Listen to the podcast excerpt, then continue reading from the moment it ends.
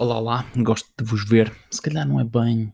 Então, gostava de partilhar convosco que hum, reli novamente um livro de um senhor que eu gosto muito, que se chama Steven Pressfield, ah, e ele escreveu um livro ah, com o título The Art of War, um, um bocadinho diferente do livro do hum, Sun Tzu, ah, em termos de conteúdo e em termos de princípio também, em termos de visão para, para aquilo que é o que é que deveria ser a não-guerra. E então, e a não guerra, a não competição, a não batalha, a não, ah, a não, a não ansiedade de estarmos sempre a colocar em causa ah, tudo e a estarmos sempre ansiosos e a viver, num, e a viver sem paz. E ele traz um conceito muito interessante que eu gostava de partilhar convosco, que tem a ver com ah, o conceito de carreira sombra. Ele chama-lhe Shadow Careers.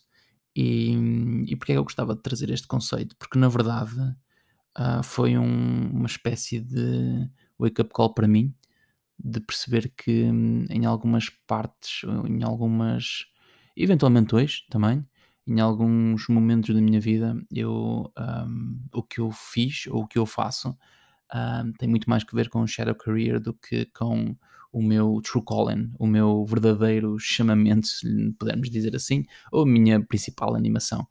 E, e o que é que é isto do Shadow Careers? Ele, hum, ele basicamente define aqui estas carreiras sombra como ah, quando nós de alguma forma temos medo ou ah, não temos coragem, vulnerabilidade para ah, abraçar o nosso principal, a nossa principal animação ou o nosso principal chamamento, vou, vou, vou utilizar esta palavra, até nem gosto muito da palavra, mas vou, vou ter coragem para utilizar aquilo que nós normalmente fazemos, como temos medo de falhar nesse true calling, como temos medo de falhar nesse chamamento, aquilo que nós normalmente fazemos é abraçar esta tal carreira sombra, esta tal shadow career.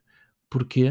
Porque, no fundo, esta shadow career, esta carreira sombra, é quase como se fosse uma ah, metáfora para uma possível real carreira. E, porque no, no final do dia, se calhar o core é o mesmo, a categoria é o mesmo. Bom, vou dar um exemplo. Imaginem que eu adoro futebol e eu sou e eu vejo-me, eu tenho a fantasia ou sinto-me uh, completamente em flow quando eu estou a jogar futebol.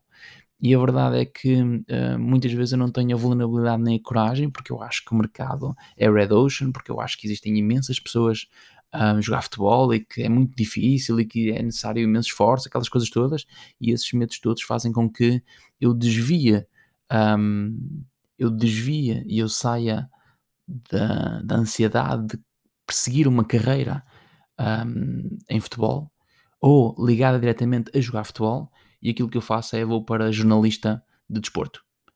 E na verdade, o meu chamamento ou aquilo que eu gostava mesmo de fazer era jogar futebol para o resto da minha vida, mas na verdade, de alguma forma, eu manipulo uh, o resultado com aqui uma carreira sombra e que de alguma forma não me traz risco nenhum, ou que eu fantasio que não me traz risco nenhum, e tento uma carreira mais direcionada para um, o jornalismo desportivo. O que é que acontece? Se nós falharmos nesta carreira sombra, é ok. Porquê?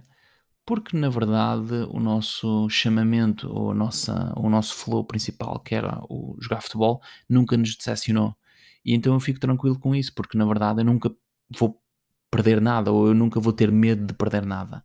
Mas o problema é que hum, é exatamente o oposto. É que se nós não tivermos a coragem e a vulnerabilidade para nós, de facto, seguirmos o verdadeiro flow, não é? Seguirmos o verdadeiro true calling, não é?